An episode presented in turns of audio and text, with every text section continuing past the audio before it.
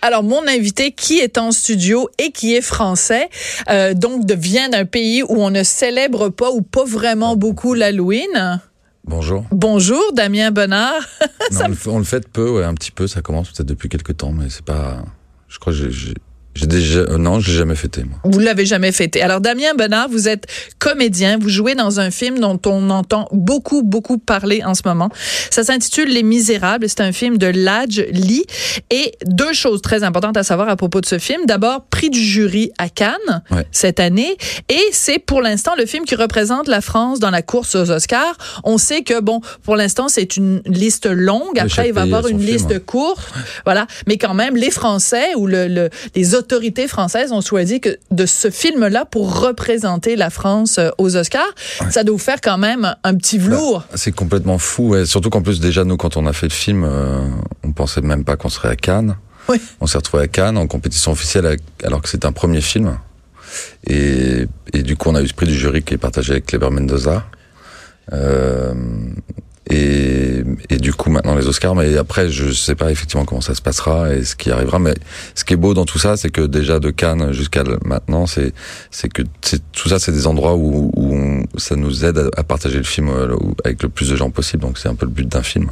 Alors, la raison pour laquelle vous êtes à Montréal, c'est que le film va être présenté au festival Cinémania ce samedi, non, pardon, pas ce samedi, le samedi d'après, le 9 novembre à 20h30 et le dimanche 10 novembre à 14h15 au cinéma impérial à Montréal. Alors, il faut raconter un peu l'histoire parce que quand on, voit un film français qui s'appelle Les Misérables, on se dit, ben, ça va être Les Mises, ça va être le livre de Victor Hugo et tout ça. Pas du tout. C'est une histoire qui se passe en banlieue, mais c'est la banlieue, la ville où Victor Hugo a écrit Les Misérables. Ouais, il est passé par cette ville en fait quand il écrit, quand il était en train d'écrire Les Misérables, donc il y a plus de 150 ans. Euh, il est passé par cette ville à un moment donné dans ses pérégrinations et il a, il s'est, il a rencontré des gens là-bas qui étaient les Thénardier, enfin des tas de gens sur place et il s'en est inspiré après. Et il est parti écrire ailleurs. Je sais plus exactement le trajet qu'il a fait, mais il a, il a voyagé à cette époque-là. Il a écrit Les Misérables, mais donc on, il y a un vrai lien avec cette cité qui est aujourd'hui une cité. Euh, euh, pauvre et euh, qu'il était déjà il y a 150 ans, mais Mhm. où il n'y avait pas des tours de béton encore. Mais et donc c'était ça le lien avec euh, avec ce lieu-là. Et après dans l'histoire, c'est aussi les les mêmes liens, enfin sur les sur toutes ces zones où, où de gens qu'on qu'on qu'on abandonne et qu'on qu'on met un peu sur le côté, quoi. Alors, c'est un film qui est très dur. Je l'ai vu ce matin. Un très bon film, mais un film très dur parce que ça raconte l'histoire, donc, de trois policiers. Vous, vous êtes un de ces Mhm. trois policiers-là qui essayent, tant bien que mal, de faire régner un peu d'ordre dans une banlieue où il y a euh, de la prostitution, où il y a de la drogue, où il y a de la violence, où il y a beaucoup de pauvreté. Et tout le long du film, des fois, on prend pour les parce qu'on se dit ben ils essayent de faire régner l'ordre. D'autres fois on se dit mais ces gens-là en banlieue vivent dans une misère épouvantable. Et en fait c'est un constat social sur la vie en France aujourd'hui qui est déprimant. Bah ouais, puis après c'est un film universel, qui se passe là, mais qui aurait pu se dérouler à plein d'endroits dans le monde euh, et surtout aujourd'hui dans notre monde où nos sociétés font en sorte qu'on pense à sauver sa peau et à pas regarder les autres, ce qui à mon avis est pas du tout la bonne solution. Mais Mm. et c'était un peu toute cette idée-là et surtout euh, du, du point de vue des enfants, parce qu'en fait c'est des enfants qui, il y a beaucoup d'enfants dans ce film et c'est des enfants qui veulent qui veulent simplement jouer et qui se retrouvent en jouant, n'ayant pas grand-chose euh, pour jouer, ils, ils jouent là où ils peuvent et en jouant ils se font des grosses conneries Ouais, parce qu'ils ont rien Ouais. et, et ils se retrouvent mêlés à toute la merde des adultes en vrai. Enfin, toutes les tous les arrangements des adultes. Enfin, c'est des enfants en jouant se retrouvent euh, pris dans des problématiques d'adultes qui sont pas les leurs et des violences qui sont pas les leurs. Et en vrai, c'est moi ce film depuis le début parce qu'on a fait un court métrage avant et après Mhm. on a fait ce long métrage. C'était vraiment le, de, de de travailler autour de l'idée que c'est horrible en fait quand on est enfant de de pas avoir d'horizon, de pas avoir de rêve, que nos qu'on nous limite dans notre euh, dans notre imaginaire, qu'on n'ait pas d'évasion et que si on, on est enfant comme ça et qu'on n'est pas aidé, on deviendra adulte comme ça. Et et voilà, ce film il parle de tout ça donc de le- de l'espoir de changer des choses comme ça. Ce qui, ce qui est possible, parce qu'en vrai, le film, on l'a fait là-bas. Ladj, il est de cette cité, il a grandi là-bas, il vit toujours là-bas. Le film, il existe et il est la preuve qu'on peut faire des choses et on Mhm. peut détourner un peu le, le, le, le chemin qu'on nous a donné un peu à l'avance. Et voilà, depuis, il a monté une école dans la cité. Qui est Ah école, oui. euh, Ouais, qui est la première la seule école gratuite de cinéma euh, sans limite d'âge. Donc, c'est-à-dire que si d'un seul coup on a envie de faire du cinéma à 80 ans, on peut. Et Dans, dans cette banlieue où Ouais. règne tant Et de sans- pauvreté et de... sans diplôme. Wow. Donc, elle est accessible à tous, sans, sans limite d'âge et sans diplôme. Et moi, je trouve ça beau parce qu'en fait, dans la vie, des fois, on trouve tard ce qu'on a envie de faire, ou, ou alors on aurait besoin d'être encouragé tôt à le trouver. Enfin voilà, donc il a, il a fait ça. Il a fait ça. Alors, euh, j'ai lu une entrevue avec le, le réalisateur et il dit que vous, ben, c'est la première fois que vous mettiez les pieds dans une dans la cité, donc euh, ce qu'on appelle au Québec euh, la banlieue. Et il a dit, euh, Damien, c'était la première fois qu'il mettait les pieds en banlieue. Il s'est pris une tarte. Qu'est-ce que ça veut dire que vous êtes Euh, pris une tarte? Non, c'était pas la première fois parce que j'ai, moi, j'ai un peu, euh, j'ai, bah déjà dans cette cité-là, j'avais été un tout petit peu euh, par, avant d'être comédien quand j'étais, j'étais coursier en moto, et je livrais, donc j'avais été une fois comme ça, mais j'étais passé, j'ai pas vécu. Oui. Et après, moi, c'est vrai que j'ai pas grandi en cité, euh, mais j'ai plutôt grandi à la campagne. Après, j'avais des dans des petites villes où j'étais, il y avait des, des petites cités où j'allais un peu, j'avais mes amis dedans, mais en vrai, je vivais pas la violence à 100% parce que moi, chez moi, j'avais la chance de rentrer le soir dans, dans un quotidien qui était Mhm. différent. Mais je l'ai un peu connue, mais celle-là, je la connaissais pas, cette cité, effectivement. Je l'ai découverte avec le court-métrage. Et puis après, avec le long-métrage, parce qu'on l'a fait là-bas. euh, on est, on est resté six semaines là-bas, on vivait sur place. Ah oui, vous On viviez avait dans une maison que- des trois policiers, ouais. Parce que c'est très particulier parce que c'est une réalité qu'on connaît pas au Québec. Enfin qu'on connaît pas à cette échelle-là. Les HLM, les fameux HLM, les habitations à loyer modique, c'est des tours, mais c'est c'est la catastrophe là, ils sont complètement en état de décrépitude avancée, ça sent ça sent le pipi, euh, c'est il y a des graffitis partout sur les murs, euh, c'est c'est puis il y a, pas d'endroit pour les enfants pour jouer là, je veux dire on peut pas imaginer un enfant grandir dans ce milieu-là. Bah, c'est c'est ça, ouais. En plus, il y a de plus en plus de choses qui ont disparu, parce qu'avant, il y avait beaucoup plus d'initiatives, euh, je sais pas, pour emmener les enfants faire d'autres choses, euh, mais c'est des endroits là où il n'y a pas, il y a pas de salle de cinéma, il n'y a pas de salle de concert, enfin, il y y a très peu de choses. Après, il y a eu un grand plan de rénovation immobilière qui est un des plus grands. Donc ça commence à changer, il y a des, des tours qui ont été abattues, ça a été reconstruit. Mais, euh, c'est un, c'est un, c'est beaucoup de problèmes et il faudrait beaucoup de décisions politiques, mais à tous les niveaux, en fait, enfin, de ramener de la, de la- de l'éducation, de la culture, des tas de choses. euh, Mais vous, comme comédien, donc pour vous immerger dans ce monde-là, vous avez passé plusieurs semaines. Qu'est-ce qui vous a frappé? Qu'est-ce qui vous a euh, ébranlé en, en côtoyant le quotidien des gens qui vivent dans ces banlieues euh, qu'on appelle les banlieues chaudes hein? Bah, en vrai, ce qui m'a ce qui m'a le plus euh, étonné, c'est qu'il y a plus d'humanité là-bas que dans Paris, par exemple. C'est bien dit, ça. Parce que les rapports sont Ouais. plus francs, plus forts euh, et plus entiers. Enfin, il y a un truc. euh, Ben, les gens les se gens- parlent déjà, parce qu'à Paris, les gens se croisent et se regardent pas, voilà. et donc, euh, c'est ça qui m'a touché le plus. Ouais. Et ça, comme comédien, parce que le rôle que vous jouez, euh, c'est celui d'un policier qui vient d'arriver. Il arrive Ouais. et sa première journée au travail, ben, il découvre d'abord que ses collègues policiers sont un peu des ripoux quand même. Ouais. Ça, ils sont un peu, euh, ils ont une morale, disons, plus qu'élastique. Je dirais une morale en caoutchouc. Et en plus, ils se trouvent complètement immergés dans cette euh, dans cette violence-là avec des, des, des jeunes qui, euh, ben, bon, de toute façon, c'était en plein été. Et, et c'est très particulier parce que euh, ça a été tourné. euh, on a des Le film commence avec des images de la victoire de la France à la Coupe de, de, de football. Donc en juillet de l'année dernière. Ouais. Et on voit ces enfants-là de la cité qui se promènent avec un drapeau français, qui vont, euh, tu sais, sur les Champs-Élysées avec l'arc de triomphe. Donc c'est un côté très, c'est une façon de nous dire, c'est ça la France aujourd'hui. Bah, vous Peut-être voulez- pas la France que vous avez envie de voir, mais c'est ça la Oui, France. parce que j'aime pas le foot, moi, mais, euh, mais- non, non, mais en fait, ce que voulait dire là, Jack, Ouais. ça, c'est une scène qu'il a, ils ont, ils sont partis avec les caméras, avec les enfants qui allaient jouer dans le film, donc quelques semaines avant qu'on démarre le tournage, et on savait pas encore si la France allait gagner ou pas. Ouais. Donc ils ont improvisé, ils sont partis avec les caméras, ils ont fait ce qui se- pouvait se faire. Il se trouve que ça a gagné, donc voilà. Mais en fait, c'était de montrer à quel point maintenant il y aurait presque une seule chose qui rassemblerait les Français, ce serait le foot. Mais qu'en vrai, après le match et après le plaisir partagé, tout le monde rentre chez soi et plus personne se regarde. Mhm. Il y a une espèce d'union. Moi, cette scène d'ouverture, je la trouve ultra violente parce qu'elle montre un- une espèce de. Enfin, je trouve qu'il y a un truc violent dans le ce- cette espèce d'amour partagé d'un match, mais en fait qui derrière est tellement, ça, ça s'arrête tellement net. Le, ce- cette union, elle disparaît juste après. Mhm. Et du coup, c'était c'était ça que, enfin, que voulait montrer l'âge. C'était est-ce que du coup maintenant notre seule union possible à tous tout français Est-ce que c'est autour du foot Ça pourrait peut-être être autre chose, quoi. Oui, mais en même temps, quand on regarde la vie dans la cité telle qu'elle est décrite, en tout cas dans le film, donc il y a euh, je vais, je vais utiliser des termes euh, vraiment, je vais appeler un chat un chat, d'accord? Mmh. Donc, les Noirs se tiennent avec les Noirs. Alors, les enfants noirs ne jouent que avec d'autres enfants noirs. Euh, après, il y a les, euh, il y a un imam qui en fait essaye de recruter euh, les enfants parce qu'il a, il a une espèce de, de, de, mosquée un petit peu euh, de, de garage. À manger là. des bonbons et à boire du Fanta. Ouais. Voilà, c'est ça. Donc après, il y a les musulmans. Il y a une petite fille voilée qui doit avoir à peu près 6 ans à un moment donné dans, dans, dans le film.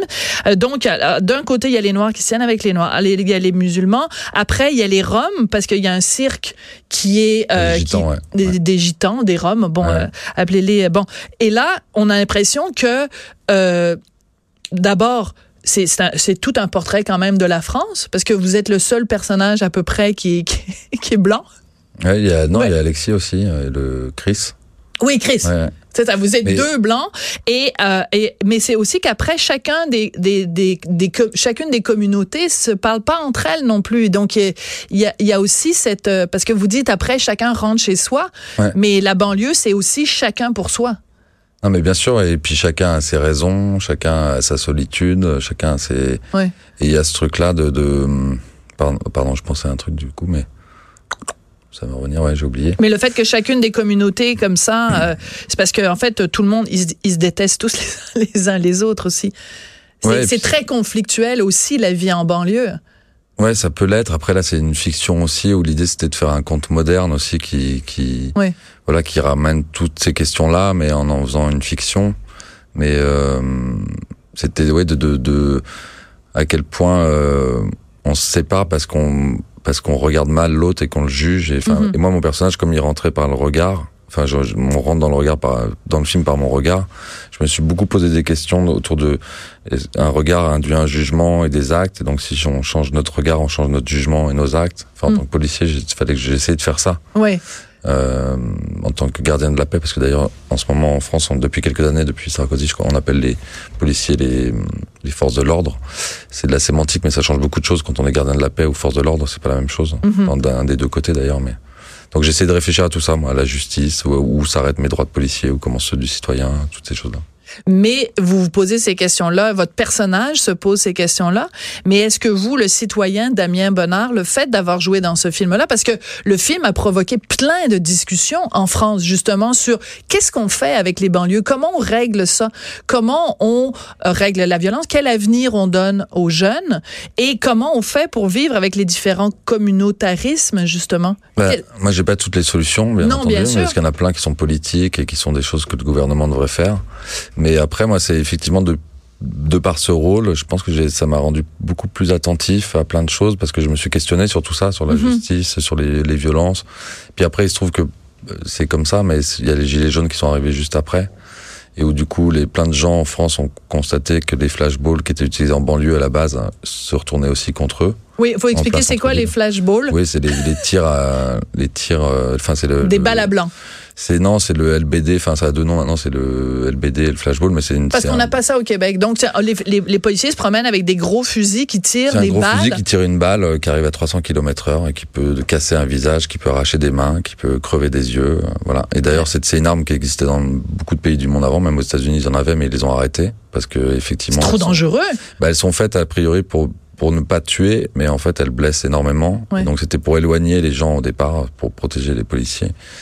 Et après, ce qui est complètement fou, c'est que j'ai regardé comment cette, cette arme avait été fabriquée. Donc, des ingénieurs ont fabriqué le- le- le- l'arme qui projette Mhm. et, la, et la, la balle qui est à l'intérieur. En fait, il se trouve que les bizarre, c'est complètement fou des fois la vie, c'est que c'est une balle en caoutchouc qu'ils ont été récupérées dans une usine en se disant ça va correspondre. Et cette balle en caoutchouc à la base, c'est une balle rebondissante qui est un jouet pour enfants, mais qui est fabriquée par une usine de jouets par enfants et Ouais. qui a été euh, switchée avec le l'arme. Et maintenant, c'est une on, On blesse l'utilise contre les avec. enfants. Ouais. Parfois. Oui. Euh, mais mais c'est intéressant parce que euh, on, on peut se dire, ben, en 2019, euh, les films, bon, ben, d'accord, c'est bien, on va au cinéma, on- ça dure une heure et demie, puis après on rentre chez soi, puis on fait nos petits trucs. Mais c'est vraiment un film qui fait réfléchir. Moi, j'ai vu le film euh, ce matin, donc avec mon fils de 11 ans qui est en congé pédagogique aujourd'hui, et euh, mon fils était rempli de questions à la fin du film parce qu'il disait, ben, à certains moments, je trouvais que les flics, c'était des bonnes personnes, les policiers, c'était des bonnes personnes. Parfois, ils ont des comportements, je me disais, mais comment ça se fait que les policiers se comportent comme ça? Puis des fois, je voyais les enfants dans la banlieue qui se comportaient mal. Je me disais, ben, il faut les, les réprimer, ces enfants-là, ou enfin, il faut leur donner des punitions. Je trouvais ça fascinant de regarder le film avec les yeux de mon fils de, de 11 ans. Et euh, parce que c'est intéressant, un, un film qui nous provoque, qui provoque autant de réflexions, autant de, de questionnements. ouais, j'en ai vu un hier soir. J'étais, j'ai profité d'être ici euh, pour aller voir le Joker que j'avais pas vu. Ouais. Et où il y a des ponts, pareil, des, des choses qui, des, des, discours qui sont proches. Enfin, mm-hmm. à partir de, de, de, là, enfin, le Joker il traite de la folie, qui est un des, une des choses qui est plutôt abandonnée dans le monde. Enfin, on s'occupe de moins en moins des gens qui ont des problèmes psychologiques. Absolument. Et en France, il y a eu un, il y a beaucoup de fonds qui ont été, euh, qui n'ont pas été euh, renouvelés et c'est un vrai problème parce qu'il y a des gens qui souffrent de maladies psycho mm -hmm. psychologiques. ici aussi, ouais. Ici aussi, ou ici, enfin et et et en vrai, ça parle de rébellion et de révolte aussi. Euh, Tout à fait. Ça pose un peu des questions similaires et moi j'ai mis plus d'une heure hier à me remettre du Joker. J'étais vraiment pas bien. Enfin, il y avait un truc parce que je trouvais que Joaquin Phoenix, il, il traînait une, une détresse qui était euh, qui était hyper forte. Ouais. Et non, c'est des films importants. Et ce qui est fou, c'est que maintenant, c'est des films. Dans les films, on parle de la vie, mais des fois, les films passent dans la vie. Là, le Joker au Chili, maintenant, les gens portent le masque du Joker. C'est vrai. Enfin, euh, ça commence à faire des liens. Et il y a plein de pays là en ce moment où ça va pas du tout et, et où les choses partent de les gilets jaunes, c'est parti du prix de l'augmentation de l'essence. Là, au Liban, c'est parti de WhatsApp qui devenait mm -hmm. payant. Au, enfin, au Chili, c'est l'essence aussi. C'est le ticket de métro, vous avez raison, c'est 5 parce centimes. Parce qu'en vrai, les, les, gens, ils souffrent. Il y a un ras-le-bol aussi. Il y a une bah, La vie, elle n'est pas faite que pour payer tout le temps et en chier, en vrai. Enfin, c'est bien d'avoir une vie, d'être heureux de sa vie et d'être libre. Et il y a plein d'endroits où c'est plus le cas. Oui. Alors, si jamais le film reste dans la en lice pour le, les Oscars, donc ça veut dire Damien Bonnard, vous allez aller sortir votre plus beau tuxedo, puis vous allez aller ben, dans ouais. la Cité des Anges pour aller peut-être cueillir une statuette dorée. Après. Cannes, ce serait bien quand même, non? Non, ce serait chouette. Ce serait vraiment chouette si on pouvait faire ça. On va voir. Mais après, c'est déjà très très beau. Le chemin, il est déjà super beau. Mais Ouais, il faut. Mais je peux, je peux lire une petite phrase de Victor Hugo ou pas? Ah bah oui, ben allez-vous me lire la phrase qui se trouve à la fin du film? Pas du tout. Non, ah d'accord. Parce qu'il y a une très belle phrase aussi à la fin du film qui nous fait une beaucoup autre, réfléchir. Je, je trouve qu'il résume bien le film.